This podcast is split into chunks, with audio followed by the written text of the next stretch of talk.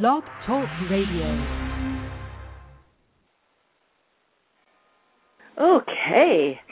Our guest, Howard Brockman, is the founder of Dynamic Energetic Healing, the powerful form of healing integrates and accesses universal spiritual resources in its unique application of shamanic practices historically recognized by nearly every culture.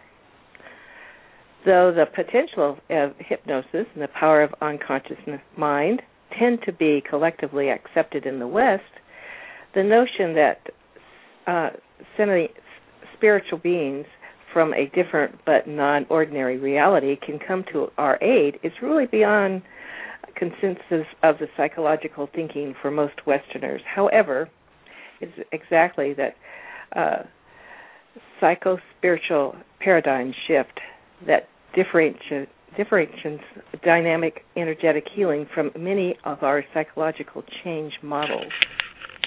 So there's a lot to talk about today, and uh, we're going to enjoy talking to Howard about all of this.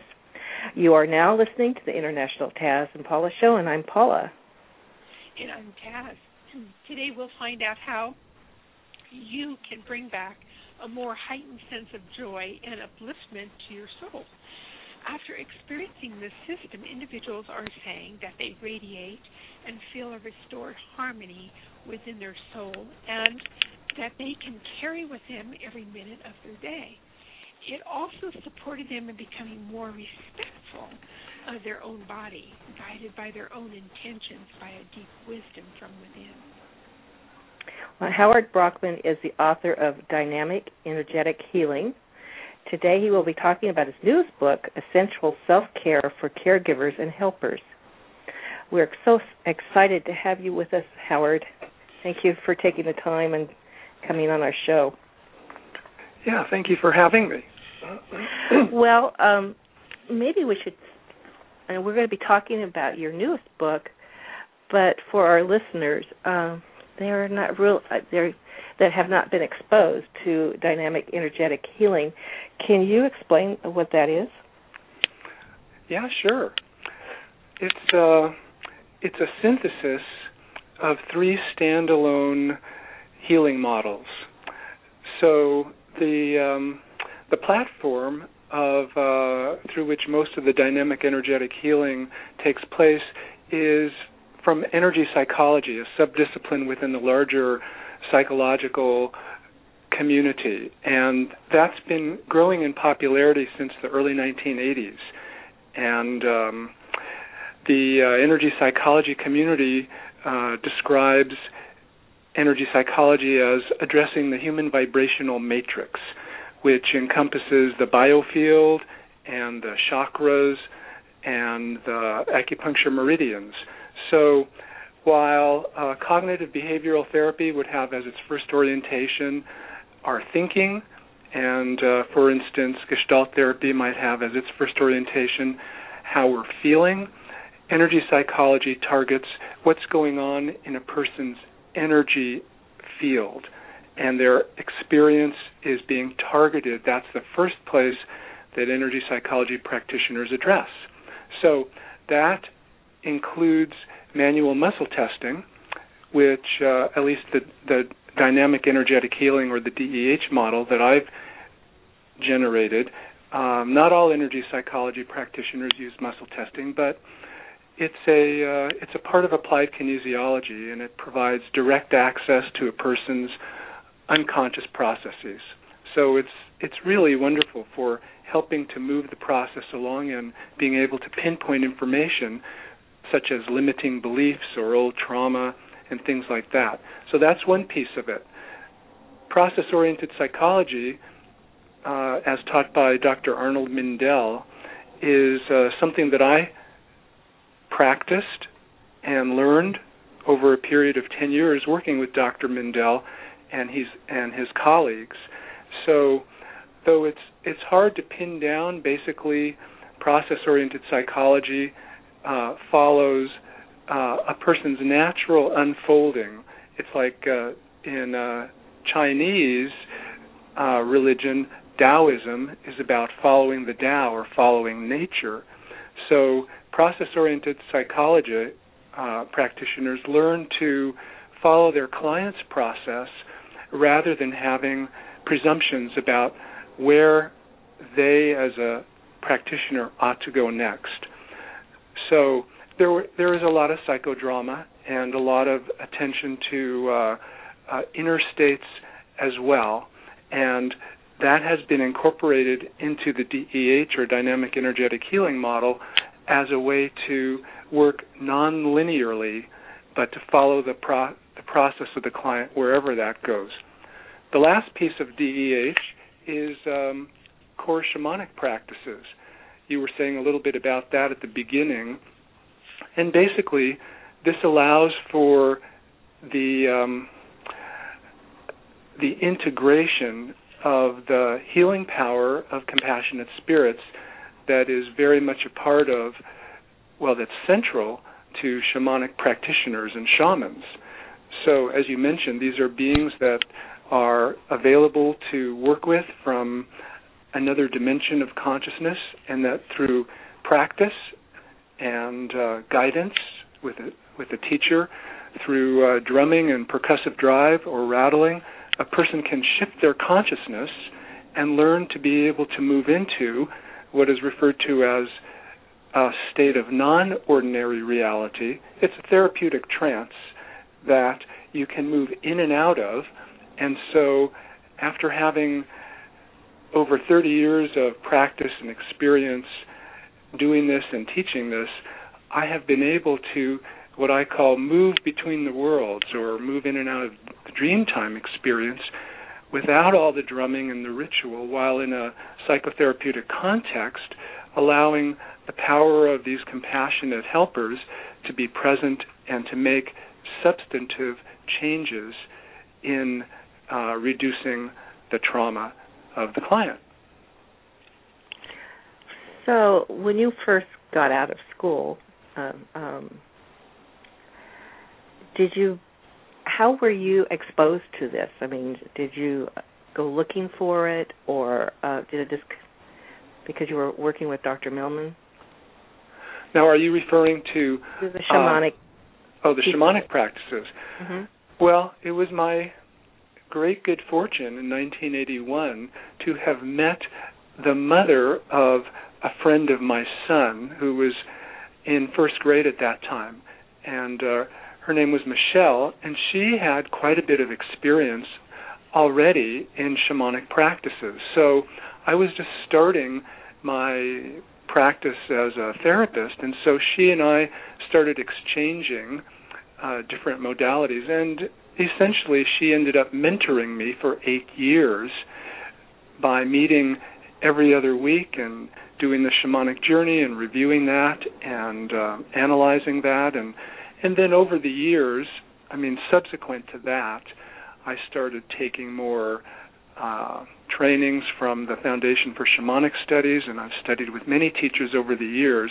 So it's been an ongoing process of cultivating new practices and uh, new experience.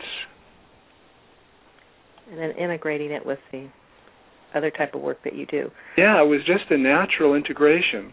So um, one of the reasons that I ended up writing my new book, Essential Self Care for Caregivers and Helpers, is because um, an interesting experience happened to me. I started learning energy psychology, started taking seminars in 1997. And I shifted my orientation from the process work with Dr. Mindell to learn this completely different way of working with clients, this energy psychology. So for the next four to five years, I took many trainings and started integrating various in- interventions into my practice. I had been working as a therapist up to that point for 16 years. And then for the next five years, as I was learning energy psychology, I started to experience a very mysterious chronic fatigue. I couldn't figure it out. And I ended up um, really by the end of the week I was completely exhausted and would spend the weekend in bed. I was getting acupuncture and doing what I could to try to figure this out, but it wasn't until I went to Brazil to uh, uh, visit this healer that it was shown to me. He was he told me that I was taking on and absorbing the energy of my clients. And so, through various means, I was healed and completely recovered from that exhaustion.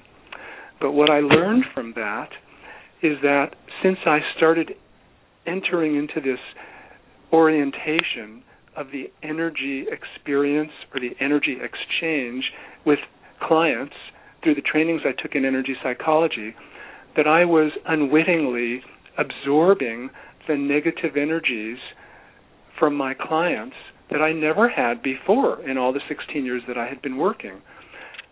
As I got more deeply into reflecting on this and learning, I discovered that I'm a very highly empathic individual. And there are many, many caregivers and helpers and therapists and psychologists and social workers, people who work in hospice and social services, who chose that those professions because they're very empathic. Empathy is the ability to feel into somebody else's experience emotionally and somatically, and to and to know as if you're instantly intuitive what's going on with that other person. So that was happening to me but I was unaware that as, as I would energetically merge with somebody and get a lot of information that would be useful, that I, I didn't have the awareness at that time to know how to separate myself from the other person, from the client. So I ended up getting sick, which is actually what contributes to burnout and compassion fatigue and secondary trauma to many, many people who are in the caregiving and helping fields. So over time, I discovered that I could create energetic boundaries through these various uh, dynamic energetic healing interventions. And through creating a boundary energetically, I began to realize I could get the information, merge with somebody through my empathy, withdraw, get the information, and remain separate and maintain my health. So, since there are so many people that I've met over the years, particularly therapists that are clients of mine, who ended up with various degrees of chronic fatigue and uh, secondary trauma and burnout, I thought that it would be very useful to actually do some more research and incorporate what I've learned with the DEH model and target that for people in the caregiving professions. I I believe this is very important. I you know even people that are in the caregiving that um could just be around family members. I could think that could this could happen also. You're absolutely right. In fact, uh, right now um, there are millions of non-professional helpers and those would include many of the over 78 million baby boomers who are helping their aging parents or parents of children with disabilities. So, you know, there are a lot of older people now, unfortunately, who are succumbing to Alzheimer's disease, for example. Um, 10 years ago, there were 500,000 people with that disease, and now there are over 5 million. And so, one of the consequences is there are over 15 million uh, un, you know, involuntary caregivers, usually family members, who have been recruited to take care of their family member who has this uh, terrible disease for which there's no cure at this time, and that can be, you know, it's very expensive to care for people, and people really need better boundaries to be able to take care of themselves while they're taking care of others. So yes, you're exactly right. It it's across the board and uh, it's proliferating in terms of the need for this. Well, I can contest to that because my mother has Alzheimer's, and she's now in a home. But um, I am exa- I'm exhausted after I go to visit her. And it's not only her; it's everyone around because I don't know. It's, it's part of the disease where the negativity starts to come out. And yeah, you're exactly right.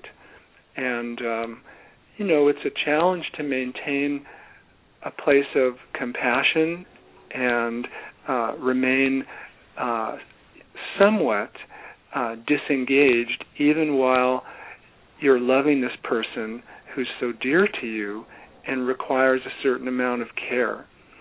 So um, it's it's really important to be able to understand how to maintain self-care, and there are all kinds of different strategies in addition to energetic boundaries.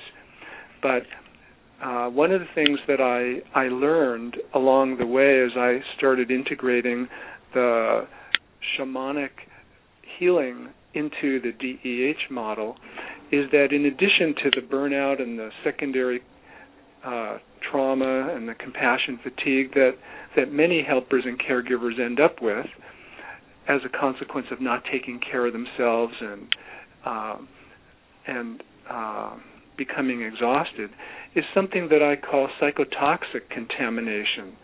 Because while it's true that therapists and caregivers end up absorbing emotional energies from their clients, whether it's anger or sadness or grief. Uh, in the shamanic paradigm, there are things that attach to people. They might be called earthbound spirits that are deceased, or they might be called intrusions or dark energy forms. And so, for thousands of years, shamans have been able to see and then release through what they call extractions these or releasements these uh, negative energies. But as you mentioned at the preface, you know, people in the West have not been trained in this, so many, if not most psychologists, can address secondary trauma, but they don't know about this other kind of subtle negative energy that creates all kinds of problems that once it's released, it's been my experience that most of the problems that were being generated or the symptoms that were being manifest tend to dissipate pretty quickly. The problem is that there aren't a lot of people who are practitioners that really know about that. So, one of my efforts has been to train practitioners in my training program, teaching them how to do the shamanic journey and teaching them how to use these other shamanic practices to heighten their awareness about these other possibilities for assisting their clients. Now, um, in your many years of doing this, do you actually, you yourself, actually, can you see the entities that are around? Well, I can. The answer is yes. However, I am not clairvoyant, and so I don't see all these things that that people who are clairvoyant claim to see all the time. But through the years of of of my shamanic journey work, what I'm able to do now is is merge with one of my helping uh, spirits, and through their eyes, I'm able to see these different things. It's a very interesting phenomenon and hard to really articulate if you haven't had the personal experience. But, you know, a shaman doesn't do a lot. They may appear to be doing a lot, but basically they're partnering with their helpers, and it's their helpers who do all the healing. The shaman actually just creates a passageway and then becomes a conduit for the work that their helper is doing through them. And then when they're done with whatever their intervention or their healing process is, then the shaman disengages and then they're no longer connected. So, you know, this is a different uh, idea than some of the Eastern um, spiritual approaches where the goal is to be, through various meditation practices, be in this heightened state all the time to the point of becoming enlightened. Shamans are very practical. And so if there's something that needs to be done they'll ask for help from some of their helpers and basically they'll partner and collaborate to accomplish what needs to be done. Now, Howard, go ahead. I was going to say, Howard, could you please um, be maybe um, uh, I, explain maybe for people so that they and describe the difference between conscious and unconscious empathy because you I think anyone working around people that you support all the time um, you need to be able to know the difference and is there a way for people to to you know hook into that so that they realize how how they are hooking into that empathically yeah you've really uh, keyed into something that's quite central because as i mentioned before empathy is that ability to feel into somebody else's experience. We can do that when we're watching a movie, reading a novel, or when somebody is just telling us a, personal experience that they're having and we're listening to them sitting across from them. So, you know, it's a way of knowing what somebody else is experiencing. And so, for the most part, unless a person has been has had this brought to their attention and they've done some training, most empathic identification, or most people experience empathy unconsciously. And a lot of that is through mimicry and rapport. People will end up um, moving in in harmony with somebody unconsciously. It's a very interesting phenomenon that psychologists have studied for many years. So the best way to uh, maintain an empathic connection is to stay in rapport with somebody. And there are all different kinds of ways that you can do that. But most people just get into the dance of relationship in their conversation and they end up feeling a connection to this person and that would be unconscious empathy. So, in order to better take care of oneself, one first needs to understand what the phenomenon of empathy is really all about, how it happens, and then to make some decisions for noticing what happens to that person if they start to experience uncom- unconscious empathy that becomes problematic. So, what that means is that some people will experience different symptoms that um, can become disturbing. For instance, they might notice that their muscles are tensing, or their heartbeat is becoming more rapid, or they're starting to space out, or their extremities are becoming cold. Those are all effects of unconscious empathy. And basically, one can say that um, associated autonomic nervous system reactions can also be caught.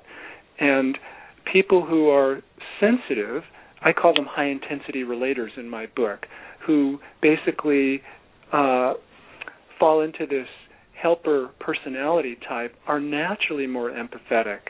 And so if there's going to be a transfer of body sensations with the person that you're talking with and you're not aware of it, then you're becoming infected by somebody else's emotional experience. And that's completely unintentional and unconscious. So, different ways to take care of oneself if you become aware that you're starting to get symptoms from being overwhelmed in a relationship or a conversation or an interaction include something that's called unmirroring.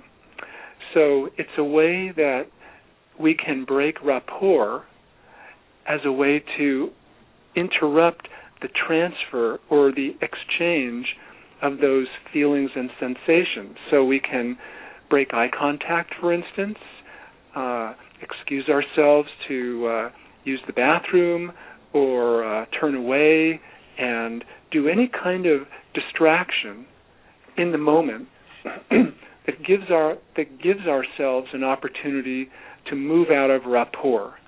So we can move it back in rapport, and then we can step out if we start to notice that we're com- becoming over involved in the person's experience. And everybody will have that experience of catching somebody else's feelings or mood in their own way. So, this is a piece that I've learned to integrate from my years studying and practicing process oriented psychology. It's a term that Arnold Mindell uses. It's called second attention awareness. So, first attention awareness would be when you walk into a room and you notice where the furniture is and you start to orient yourself to the environment. It's what we normally take into account as we orient ourselves. When we're in deep conversation or interaction with somebody, we might notice what they're wearing, their eye color, what kind of a purse they're carrying, and details like that. That would be first attention. Second attention awareness would be as you're conversing and interacting with them, acknowledging to yourself as if you have another observer present.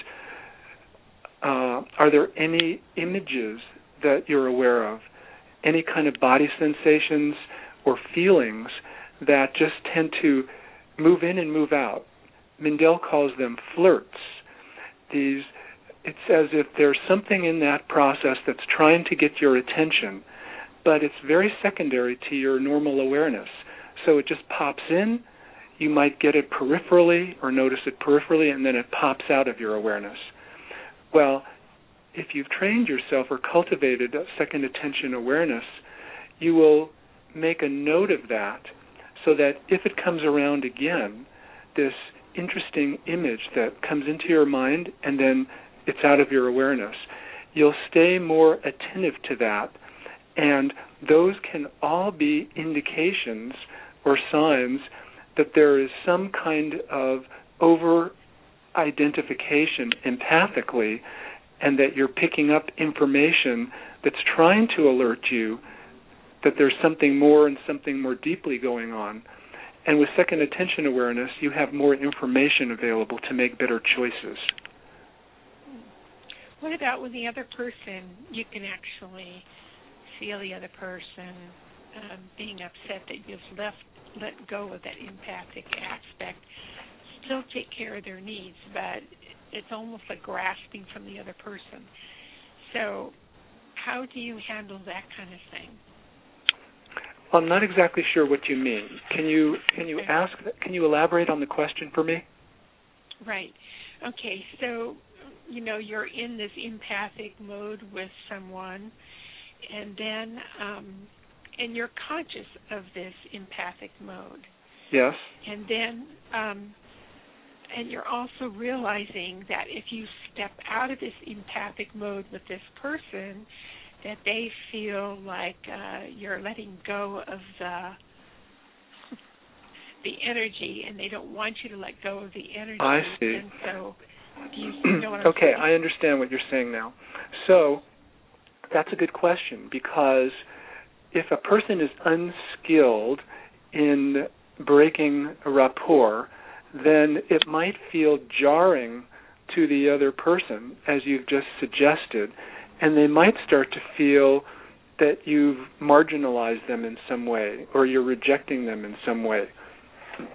So part of this is about the the skill for which you're able to stay in rapport with somebody, but every once in a while, if you're starting to generate a stress symptom, you're able to break rapport very briefly in order to take care of yourself and then return back to that interaction with them in a way that doesn't disrupt the flow of that energetic exchange or the information going back and forth. But this brings me to another point that I talk about in my book, and though uh, I don't know that people talk about this very much, but this can be true for caregivers and helpers, and it is the phenomenon of what I've referred to as energetic vampires. These are people who can be very needy, and they can be um, very draining. They can be very critical they can be blamers. They can be people that I call chaos junkies who are able to uh, or who tend to move in and out of extreme states, extreme emotional states very quickly, that can be very disarming or disruptive to people, especially if it's your task to be supporting or helping them or caring for them. So, I mean, imagine uh, an uh, an older person in their 50s that ends up having to take care of a parent because their parent has fallen ill in one way or another. And when they were growing up, this parent was verbally abusive to them, and they still have that same personality of being uh, critical and judgmental and that kind of thing. So that would put this caregiving person in a bind because after all it's their parent and they feel that they really need to and want to take care of them and support them. And yet because they have this old pattern of abuse with this person who was critical and judgmental when they were growing up here they are again confronted with that that can be very draining especially if it's their primary responsibility to have to take care of this person. So when that happens, it's very important to number one, make sure that your energetic boundaries with this person are solid and secure. And if that's true, then that means that you're going to be able to take better care of your own needs when you start to become overwhelmed. Because certainly there will be times and periods of good rapport but with a person, whether it's a parent or just a client, who tends to get into these extreme emotional states or is very needy or very extreme, then it's going to be very challenging for the helper to make sure that they take many breaks. And I don't mean just for a few seconds, but sometimes it means stepping out of the room, catching their breath, taking a glass of water, and then coming back and sometimes it also means uh, telling that person, I can't do any more right now. I really need to stop, which is establishing a limit. Well, I can, you almost explained what I was going through with my mother, but after um she's in a home now, what actually happened was I'm able to understand why she was negative because with Alzheimer's she's coming out and saying exactly how she feels and what she thinks. She's not hiding it. So I can see that it started from her own inferior um feeling about herself. Mm-hmm. So in this whole circle that I went through, it, it turned out that I could understand her better, but I don't think that always happens. yeah, I think you're right. I think for most, well, for probably a lot of people, it just gets to be uh, very stressful and even to the point of becoming intolerable. So good for you. Now I have um, a friend who is an energy vampire, but it's not that. Uh, um, it's just that she's like um chaotic and it's it's like you're tired after being with her for about half an hour um but she's really super sweet and nice but she's always asking questions and what do you think about this and she, and it's and, and I can just feel it. it's an energy it's an energy vampire. So how do, do you have to break away from that or well you have to you know the I've identified the primary directive in my book as always having to take care of yourself first and um that means you know mentally emotionally and spiritually so sometimes what that means is that you have to say no to people. And that's very hard for so many of us because saying no sounds very rejecting and absolute. But in order to be able to eventually come to say yes with integrity, it means saying no when you start to feel overwhelmed or your energy is starting to feel overloaded and I'm not suggesting this is the case with your friend, but the truth is that for some people, they're just toxic. They can be really draining in a way that they're not intending to be, but in terms of the dynamics of of relationship, with a sensitive person and this other person who is some kind of an energy vampire, it ends up be, becoming a toxic relationship. So, being able to say no is establishing a boundary. That says associations connected to that are I can't do this anymore. I can't spend any more time with you. I have to leave now. I can't hear anymore. All of that is embedded implicitly when you say no. And it's that attitude of self care, you being number one, even though that does sound selfish, that prevents any kind of eventual illness from taking root. It's one of the things that many people in our culture that tends to be codependent have not been sufficiently trained to do for all kinds of reasons or supported to be able to do, which is to say no. You know, people feel that if they say no, they're going to lose a friend or they'll lose many friends. Over the years, I've had many, numerous clients who acknowledged that they had fallen into this pattern of codependency, which is to be overly accommodating to people and to become what is referred to as a pleaser or a rescuer and I've had many of these people say, well, I recognize that this has become a liability because nobody is there for me the way that I've been there for them. But I'm afraid that if I start saying no to people, that I'll lose all my friends. And then you have to ask yourself, well, what is truly a friend if they don't allow you to take care of yourself? So it's a tricky situation for a lot of people who have not been supported to take care of themselves. So the people that are actually doing this, are they aware of this? Um, that they're an energy vampire? Do they realize that you know they're they are um, are extremely selfish or whatever it might be? Uh, do they realize this aspect that they're playing? mostly I don't believe they do.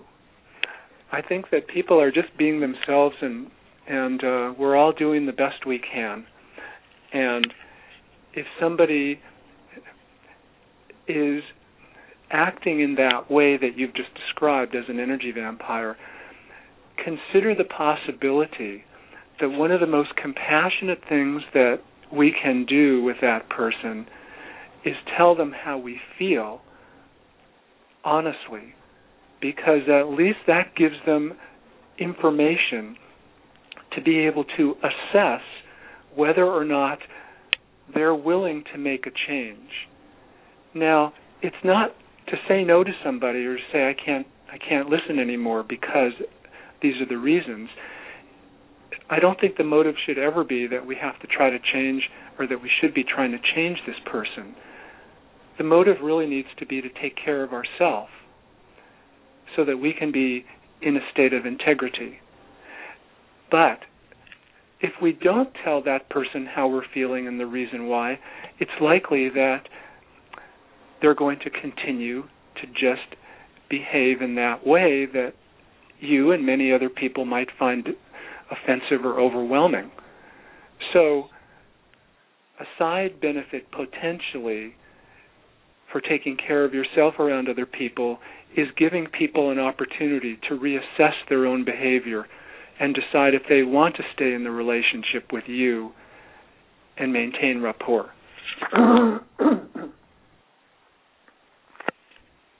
you may be doing them a favor because maybe they they weren't aware that that's what they were doing. You. I think that's right. So um, it's hard to know if people are going to change. You can never predict that, but at least you can take care of yourself. In terms of a relationship, you have 50% of the responsibility for what's going on in those interactions. And so if you can take care of your 50%, then you're taking care of you.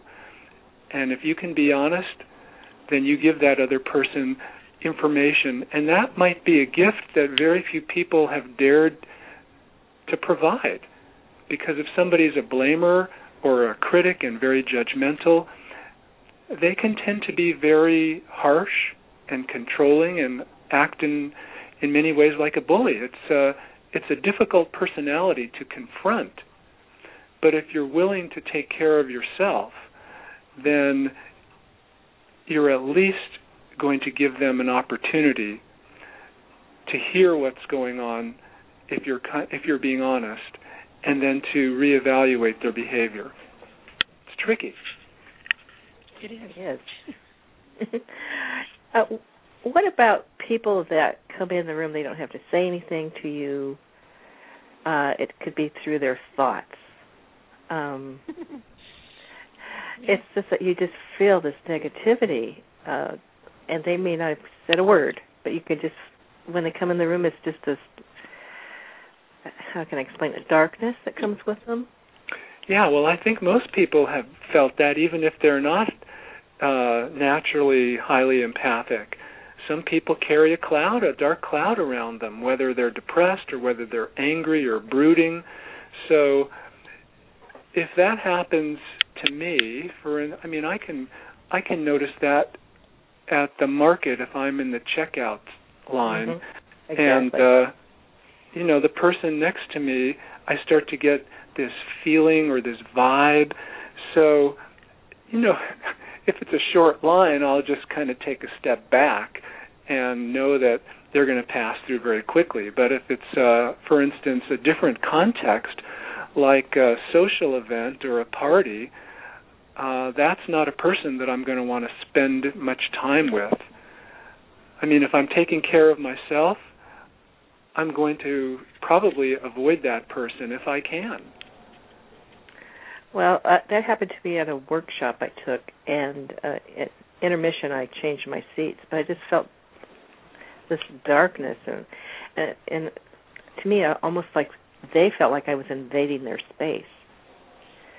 So how I, the solution I did was just move. But well, I think that's what uh, I think that's totally appropriate, and what probably what I would do as well, because unless you really get into it and talk to somebody and and uh, find out about what their experience is, we can only make assumptions, and that's not really very useful.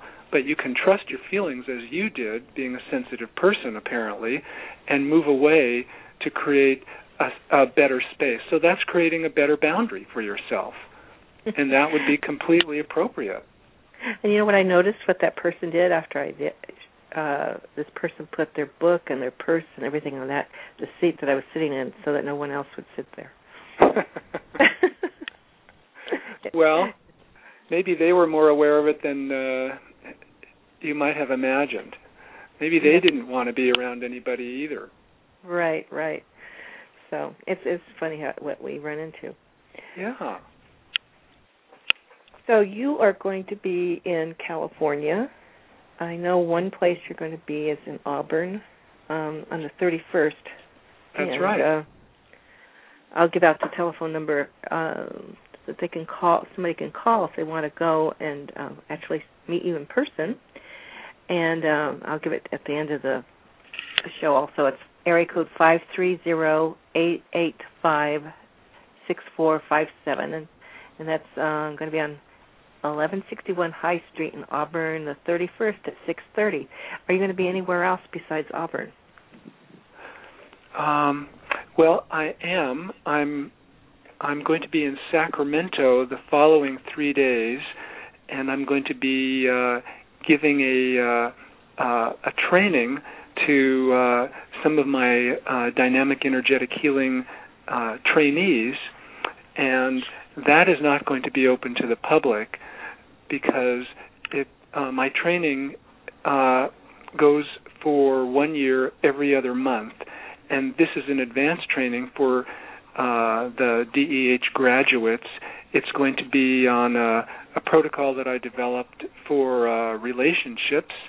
Uh, I call it All My Relations, and it's essentially helping people to uh, identify in what contexts they feel most threatened by and establishing uh, energetic boundaries with those contexts as we identify specific problem states that are being generated from it. So, for instance, some people might find that with men in general, they do not feel as comfortable as with women in general.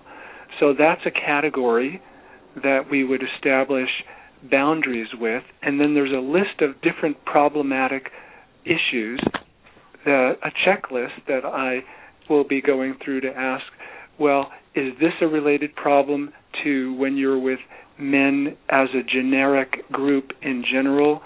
Is there any are there any issues with anger? Are there any issues with alcohol? Are there any issues with um, and so on and so on? And so it's a way to identify or map out where we kind of fall into um, a black hole, a space of unawareness that generates chronic relationship problems, and how to basically mend that so that we can end up achieving our relationship goals, which is generally for most people to be in good harmony in a mutually loving, respectful relationship. That's going to be the first day, and the second day is going to be uh, uh, a shamanic uh, circle where um, the trainees and I are going to be working on uh, shamanic journey work and some shamanic healing techniques since they've been working on this for over a year. And the last day we'll be working on collective intentions. This is using the DEH model to work with groups, families, couples, as well as larger groups to uh, use these same energetic strategies in order to accomplish uh, stated goals or intentions more quickly. So, uh, unfortunately, that won't be open to the public, but that's a, a little bird's eye view into what I'm going to be doing. So, um, when you if teach these classes, uh, you'll probably be getting starting another beginning group. Are all the people in um, your workshops or your yearly once a month workshops are they all counselors or no actually probably only about 50% of them are counselors or therapists or psychologists. Uh, many of the others uh, include um, massage therapists uh, reiki practitioners and uh, other people who have been studying on their own or with other teachers but are interested, even though they're not a therapist or a clinician, they're interested in going more deeply into learning this healing model, either with their friends or some of their clients, even if they're not uh, therapists, or perhaps family members, because through the muscle testing and the energy psychology interventions alone, there's an enormous amount of healing that can happen very quickly. Are are you still doing private sessions with people? I I am. Yes, I have a private practice in Salem, Oregon, and uh, I meet with people all the time, and and uh, I even uh, work with people over Skype from all over. So, are you uh, uh, actually able to do the shamanic work over uh, over the Skype? I am, because one of the interesting features of uh, shamanic practices is that um, you know in the in the universe of non-ordinary reality, it's you know there at least in 90% of shamanic uh, cultures um, there are th- three universes, so to speak, uh, or three aspects of this universe. There's the upper world and the lower world and the middle world. And in the upper world and the lower world, the beings that one will meet are only beings of compassion. And so this is a realm outside of time. So when you enter into this space of the upper world or the lower world and you're interacting with these compassionate spirits, you're in a timeless space so distance and time are really irrelevant. They don't matter when we're working non locally in this way. So I can be working with a client in my office, or I can be uh, doing a shamanic journey for somebody across the country or in Europe, and they can be present uh, through Skype, or we can just decide that at a certain time I'm going to journey for them. They're going to be sitting in a meditative and receptive state, and then afterwards I will call them and uh, we'll talk about uh, the results of the journey. So, so there's really no barrier in terms of distance or time for uh, successful shamanic journey work and healing. Okay, I have a question. Uh, we had a caller, and uh, first of all, um, he wanted to know your name. Your name is Howard Brockman, and um, and he wanted to know is your is your life experience uh, um, an intellectual academic or or how did you get the experience and how you know how did you bring it forth and etc. Well, uh, it is both. My first master's degree from USC is in religious studies. Um, because at that time I was interested in actually teaching, and uh, uh, when I was teaching at Oregon State University, I moved from LA to Oregon around 1978. I soon discovered uh, that um, very, very few of the students taking general education requirements were really interested in the subject matter.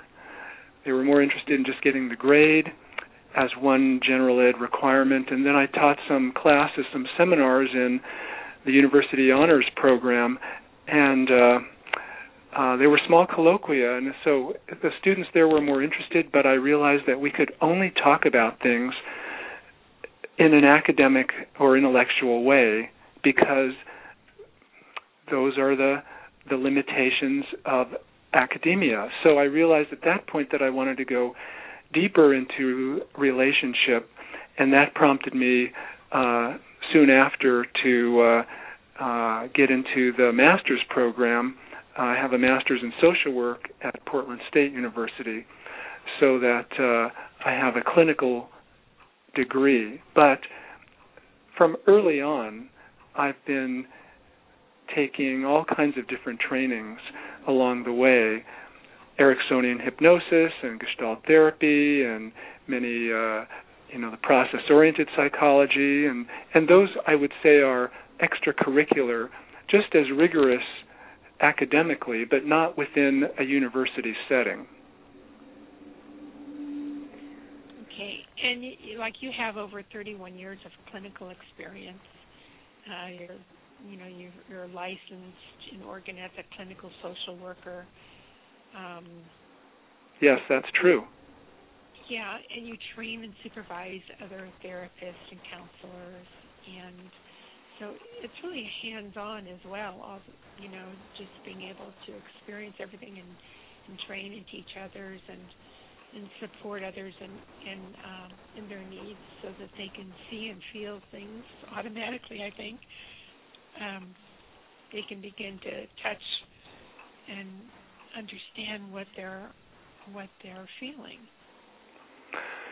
Yeah, that's right. Hands-on is uh, the most interesting and uh, wonderful experience for me because writing is actually very solitary. It's a very solitary experience. I mean, I enjoyed it's it's very intellectually engaging to do the research and work with an editor and you know fashion your words in a certain way to communicate ideas and I've enjoyed that but uh um I don't see myself as a writer first and foremost. I see myself as a as a therapist and a teacher primarily and that's where the energy is or that's where you know most of the uh excitement and enjoyment is. And when people leave a uh, a DEH session since we're interacting in a different way from traditional talk therapy, we're muscle testing, uh, people are tapping on acupuncture points and they're fanning in front of chakras and they're going inside to access their own experience. You know, it, it really is a lot of dynamic energy exchange that's happening, but we always create sacred space first and and ask each of us each of our respective spiritual resources to be present to support the process. And people generally feel really good when they leave. And uh, they, through the muscle testing, they're able to know with pretty great precision what has balanced and what has not. So it's not a guessing game about whether or not wondering if they're feeling better or if they're going to feel better. People feel lighter afterwards because they're releasing congested information fields that have been determining all kinds of different unconstructive behaviors. That's the model. It's uh, it's not easy always to wrap one's mind around it because it's just so different from the model that most therapists use that go back all the way to 1903 when Freud released his first book on the interpretation of dreams. I mean, it's been that Western orientation for the most part that most therapists and counselors use. But this is a departure, and while it's not for everyone, it's amazing how many people, even if they don't have a lot of background in this stuff, are able to very quickly grasp it and uh, benefit from it. Uh, do you Howard, work with past life? I mean, do you work with past lives in, uh, in this? Well, yes. Um, Okay. When we, uh, through the muscle testing, are working on a particular goal, therapeutic goal, at a certain point, I have to ask, are there any energetic origins that need to be healed and identified on this intention? So, an energetic origin is a is a event in one's past that we need to reference to, from which the client is still carrying and being affected by traumatic residue. So that could be a current life origin from an event that happened last year or when they were two years old. It can happen from uh, an event that happened on uh, or occurred on one of their ancestral lineages or even a past life, uh, and thus a karmic uh, energetic origin is still encoded in their soul that is presently still carrying interference patterns affecting them in this present time for whatever their issue is that they're wanting healing on. So the answer, long answer, is yes. Well, let's. Uh, we only have uh, about a minute and a half. Let's tell everyone.